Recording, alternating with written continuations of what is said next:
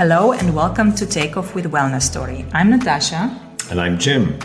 Our mission is to create a world where people don't have to sacrifice their health for career success and where health is seen as a key priority for achieving peak performance. In this podcast series, we will share stories of transformation, the science behind peak health and performance, and we will break down the what and the how so that you can embark on your own lifelong wellness journey. We want to share with you our own stories and struggles in trying to balance health with successful careers and family life, and how we discovered the secret of health and performance is actually pretty straightforward. So let's get ready for takeoff. Hello, and welcome to the first episode of Takeoff with Wellnesstory. So, you might be wondering how two high flying airline executives just went off and founded a health coaching business called Wellnesstory. Let's start from the beginning. My name is Natasa Kazmer, and I started my airline career in Malév, Hungarian National Airlines. They went bankrupt a good few years ago, uh, stepping into the footsteps of my father. And then I went on to, to co found uh, one of the most successful airlines in, in Europe called Wizz Air. And my name is Jim Callaghan. I started my career as a corporate lawyer um, but my aviation career is uh, started with Ryanair as general counsel and head of regulatory affairs. And then I went to a slightly different business model in the Middle East called Etihad Airways, where I was also general counsel and company secretary. Okay, but more about this this later. We're both still super passionate about the airline industry uh, because this is the industry that connects the world, it connects people. But having worked in this industry for, for me, it's been 15 years, for you, 20 years, we also understand and know that this is one of the most competitive and most dynamic industries in the world where crisis is basically happening every day. And as Herb Kelleher once famously said, you can't have a midlife crisis in the airline industry because every day is a crisis. And I think it's pretty much sums it up. So we seem to go from one crisis um, uh, to another. Like many, many of you probably in the airline industries, our passion drove everything. Our passion for our jobs, for our teams, for our companies, for the industry. And we started to neglect our health unknowingly, I would mm. say. So when you're young, you, you get away with a lot of things, you, you recover faster, you don't think about your health really. Um, you just keep going. You just keep going. I mean, we can all we can both relate to your early morning flights, the red eye flights. Oh my God, who even thought about putting a, a flight at six a.m. but this was this was our daily daily life. Um, then grabbing food on the go, like with all due respect to airports and also all the airline caterings out there, like that that food is not really not food. the healthiest food. not the healthiest food. And then, um, yeah, going from one meeting to another, never really time for recover. And then, when, when, when do you catch up? You catch up at night. You sacrifice your sleep, etc., etc. Before we get into the detail, let's take a, a step back and we'd like to kind of introduce ourselves in a bit more detail. So maybe you might give a little bit of background starting from how it all started. How it all started. How, how did it all start? All right. So yeah, it's a pretty standard uh, story in, in st- standard childhood, I would say, in, in Eastern Europe. I grew up in Hungary, and then um, I was born in the so- in Ukraine uh, in the Soviet uh, times, and then we moved uh, to Hungary and back and forth. So I grew up at times where, in the times where we didn't have a car until I was pretty much, I don't know, 10 or 12 years old. And then you had to take public transportation everywhere. It meant you had to work, you had to w- walk rather. You had to carry your uh, uh, groceries, uh, you know, Saturday morning trips to the market, you know, helping mom carrying, uh, carrying stuff, um, and of course dad as well. But so, so that was on the movement side. We, we used our feet to get to, to point A to point B uh, when it came to i spent a lot of time out, outdoors like there was no entertainment there was there was no tv like on mondays at all we didn't have that so and right. there was just one there was just one one little uh, program uh, half an hour program every evening so it wasn't the TV wasn't on all the time, so we spent a lot of time outside playing with our, with our friends. And then when it came to nutrition, it was all about seasonal availability. Like there were no strawberries uh, in the in the supermarket in the winter. And then when I was probably I don't know I was I was maybe twelve or something. We we first, we saw the first bananas. It was like whoa, or oranges in the winter. So you know. Um, so I understand what's in season, and I remember we had this discussion because your background is different. We're going to share in a minute. Growing up in the U.S., you had access to everything. Yeah. Pretty much around the There's year. no seasonality. no seasonality. Uh, so that was one, and then and then we traveled a lot.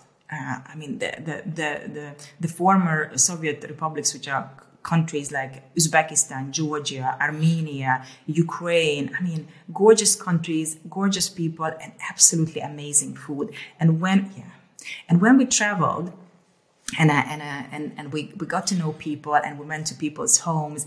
I mean, food was always the expression of love and hospitality and care. So, so I'm also bringing that with me. Like it's such a strong um, part of of of of enjoying food. And I remember that one story that obviously you know that I share a lot is that when I was a little girl, I used to spend my summers with my with my Ukrainian grandmother, and um, so I traveled um, to her house. But but she so she picked me up at the train station, and then we had about um, a two hour train ride um, to Poltava, where I was born.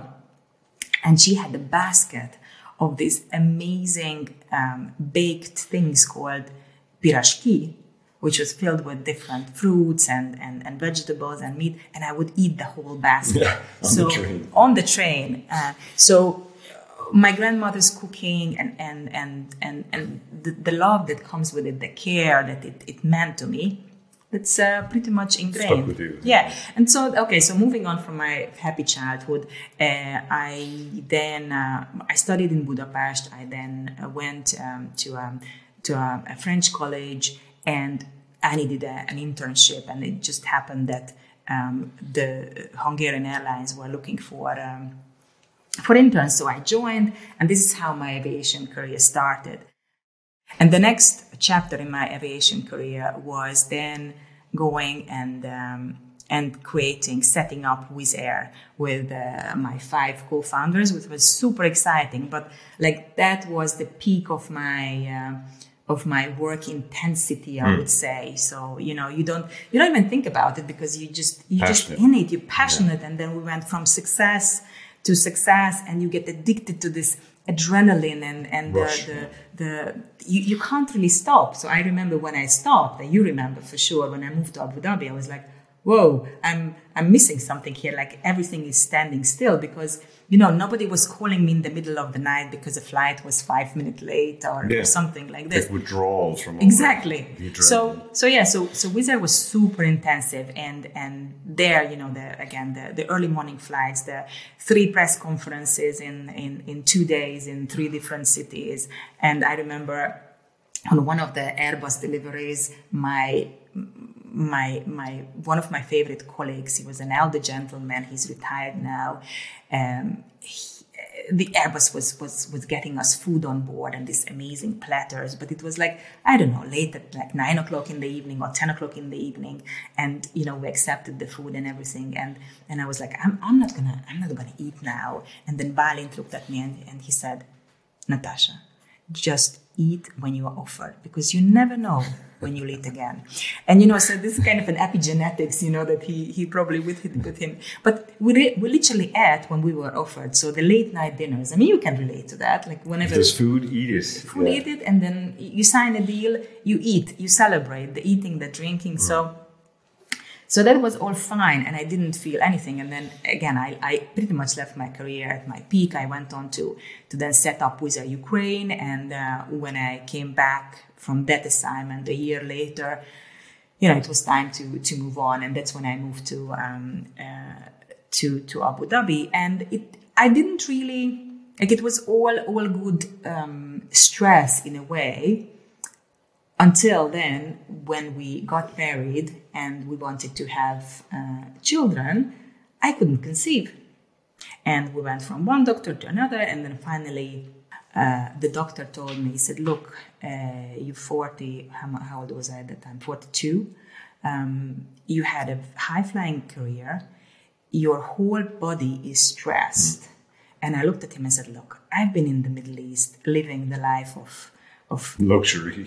yes, like what do you call it? Leisure, life, wife of leisure or something like this. You know, I my biggest stress was like, you know, where do we get, go for dinner that, that week? You know, for a date night. And he's no, but but you have to understand that what your body goes through for years and mm-hmm. years and years, it builds up. And your infertility issues are because your your eggs are just as stressed as all of your your other cells. And I didn't make the connection between my previous life mm-hmm. and and and my current state up until that moment. I mean, we were lucky because we we, we conceived and we have a, a healthy six year old uh, super fun boy now, but. But that's when it clicked that ah so so you can't just go on and do whatever you want and expect your body to carry on. Eventually, you will have to pay uh, for some things.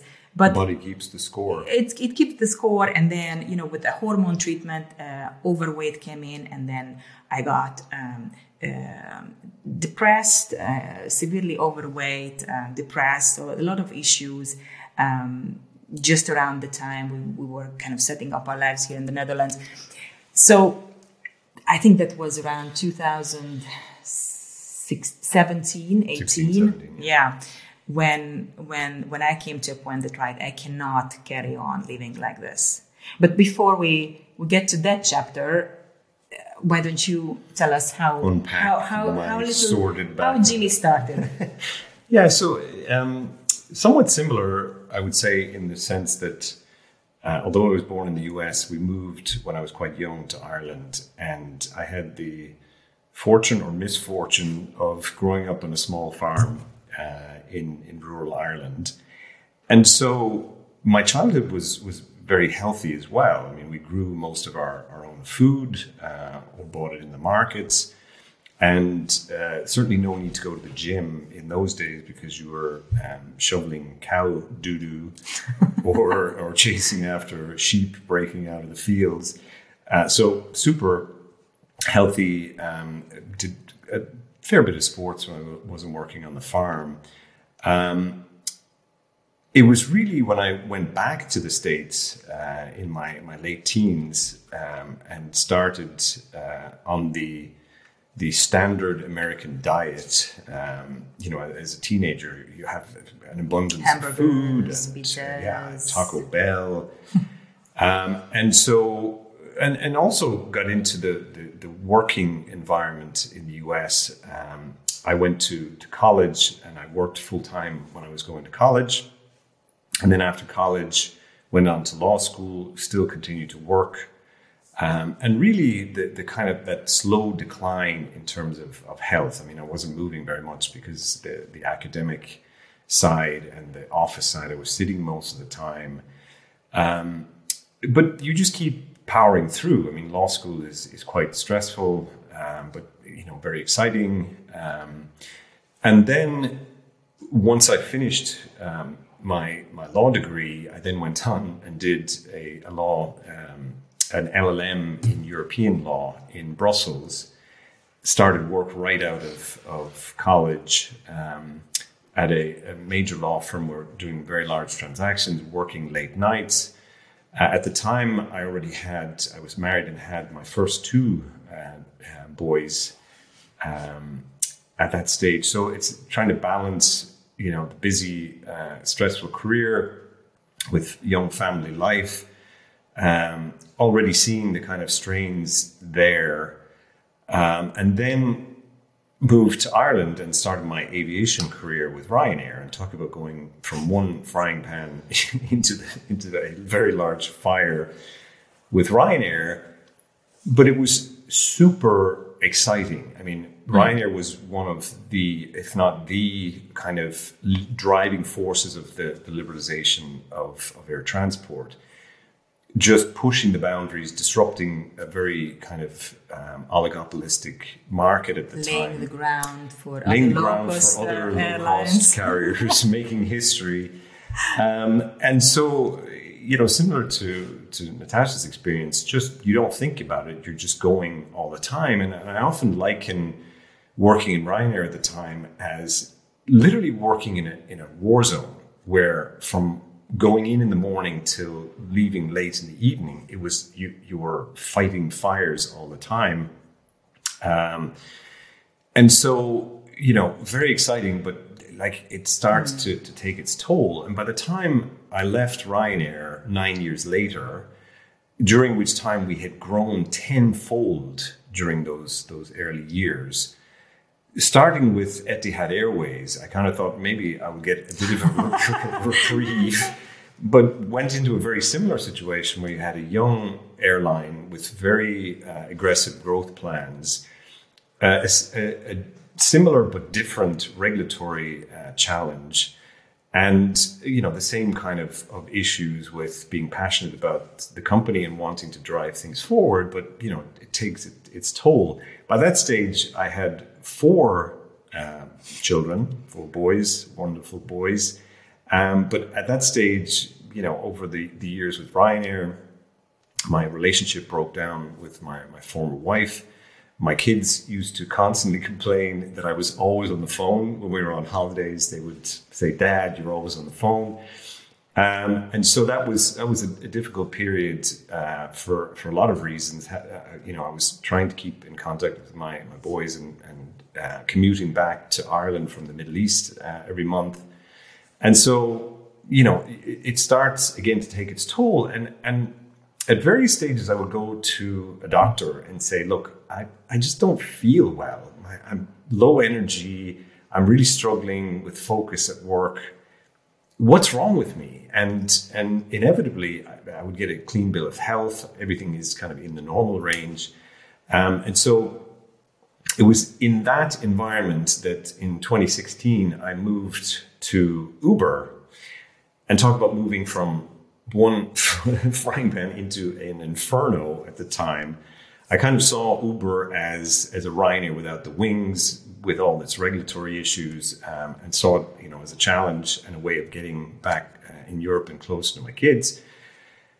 But it was it was total insanity um, trying to actually work in an environment where you know it was all about being twenty four seven, back to back meetings all the time, five different communication modes jumping all the time, um, and so around about six months of being there, I had um, my boss came over from the US for a day of meetings. And after about the third meeting of the day, um, I'm sitting with members of my senior team and my boss uh, in this meeting, and I was about to present something as trivial as an update on, on where things were. But at a, uh, when I tried to do the presentation, I literally couldn't. I, I I couldn't um, join what was in my head with what was in my mouth, a bit like now. and, and it, w- it, was actually it was terrifying because I'd never experienced this before, and I tried a few times, and I just was talking complete nonsense. And eventually, I had to get up and leave the meeting, and I went for a walk. And as I'm walking, it occurred to me that this hadn't happened overnight; that this was something that had built up over the years. And, and I hadn't been managing my stress levels and certainly not my, my health levels. And it was at that stage where I realized I had to change. I was about 49 at the time, going on 50. And I figured um, for, for my own sake, um, but for, for the sake of, of my family and my, my lovely wife, I needed to, to start doing things differently. Yeah, so it took us a good few years, and and that's where that's where the two health health, health stories, stories converged. Com- yeah, meet because so so Jim was about to recover from this super stressful environment, and I I had to do something about my my own health, as I said, you know, the overweight, the depression. I mean, I was I was really at a, at a very yeah, bad, bad, place. Bad, bad, place. place yeah. So and and for the for a while now, I think we're talking about 2018 2019 2019 was like we're going out on kind of parallel uh, roads so you try to do something with your health you know i tried to do something with mine you know i started with a personal trainer and mm-hmm. then eventually we found we moved to Haarlem from Amsterdam, which was also a big kind of you know change uh, Mm-hmm. of environment. You know, here we are out in the nature. We have goats. We have it's it's it's a it's a it's a very kind of calming setup as well. And then um, eventually we found CrossFit as um, as the the kind of our preferred way of of moving. Moving, yeah. Yeah, because it it's it kind of combines. Um, gymnastics, strength training, cardio as well functional movement. and you can you can do it at any levels. I mean, you can you can do it at, at level zero, but you can do it as a professional athlete as well. So it's very versatile. And then, as as one of out of desperation, you know, I was looking for for another diet program, you know, that wouldn't help. But I found something which was sounded very interesting because it was a program which said it's a health program um, that was focused on nutrition combined with behavioral science. And I think that's when something clicked for both yeah. of us. So we started doing CrossFit. We then discovered this health program. Um, and it kind of opened our, our minds and eyes to possibilities. And we both started to look into what else is possible. So, so I went really deep into nutrition. I went back to um, to school, did the Stanford course, then did numerous other courses with nutritionists, and uh, read gazillion of books. Um, and um, and the, the other area that really interested me was was breath work. And then you know because of my age, it led me to okay, let's look at the female health, the female the the, the female hormonal health mostly, um, and then you you take a, took a deep dive into the the, the kind of the the, the movement, uh, the the fitness side, Yeah. of CrossFit. So I went uh, did a Stanford course on the physiology of, of exercise, which was absolutely fascinating. How amazing the human body is in terms of how it adapts, and the one big aha moment for me was discovering the aging curve, which is this concept that we all age and we all start to decline over time. But if you are, if you look after your health and you stay active during your life, you can actually delay that decline to the point where your health span is equal to your lifespan. So you stay healthy and fit Yes, and the quality quality of Quality life, of life. yeah, remains. Um, whereas if you are sedentary and you don't look after your health, you you will inevitably reach a point of what they call functional disability, where Yeah. you ha- you rely on on you know a walker or a cane, or you're just not uh, able to be as physically active. The amazing thing is that no matter where you are on the lower curve, you can always bump it out if you start to take care of yourself. And that for me So you was did bump it out. big, I, I, that, I have I've made it my life's mission, my remaining life's mission to bump that curve out as far as possible so that I remain and we, we're on the same boat, remain healthy and fit. And what I liked what you said when you turned 50 is that you know you're getting ready for the for the next, The next 50, 50 years. 50, and I, I love that concept. I've now extended that to the next 70 years.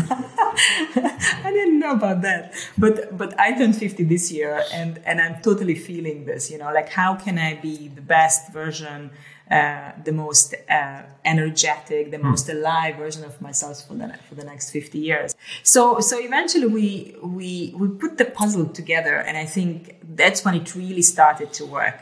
Um, and and we we got so um, passionate about you know as you you you say all the time our our the pain that we felt now it turned into our passion. And we we we we, dis- we decided that it's it's a pity to keep it to ourselves. And we really wanted to share with with the wonderful people in the aviation and around the world but mostly people who we we, we know and are still in the in the airline industry to help them to avoid the mistakes that we made uh, early on uh, but also if you've made all the mistakes there is still a, a possibility or, of actually getting it right.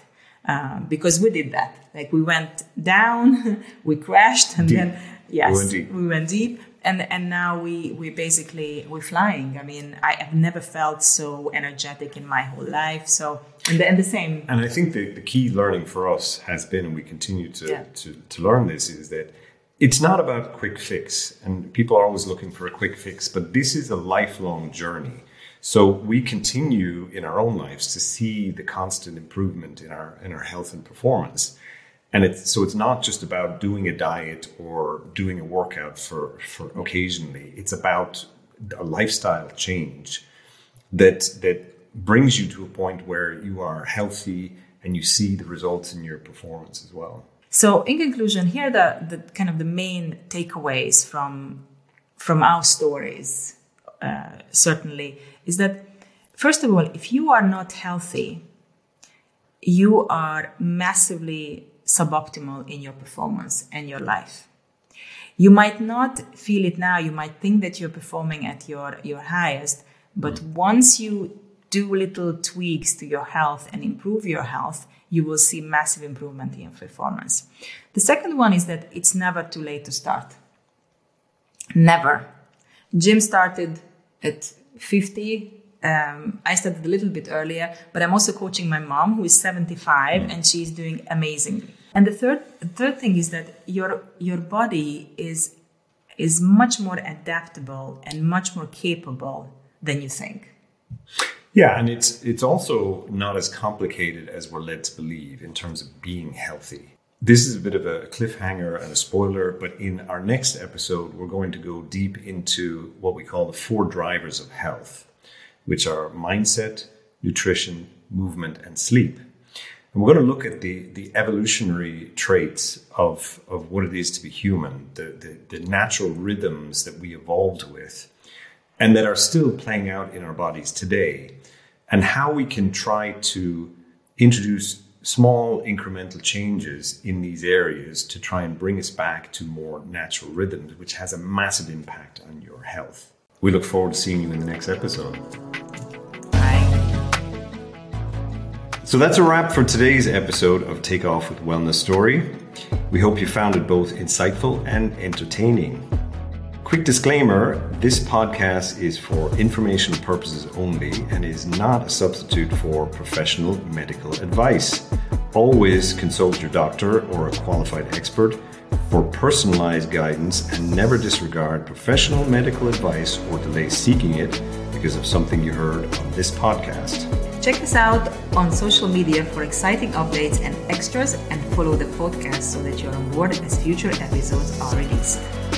By the way, our first book, Ready for Takeoff, a practical health guide for airline executives and their teams to get back on top of their game, will be out on the 30th of May, and we can't wait for you to read it. Get ready for takeoff.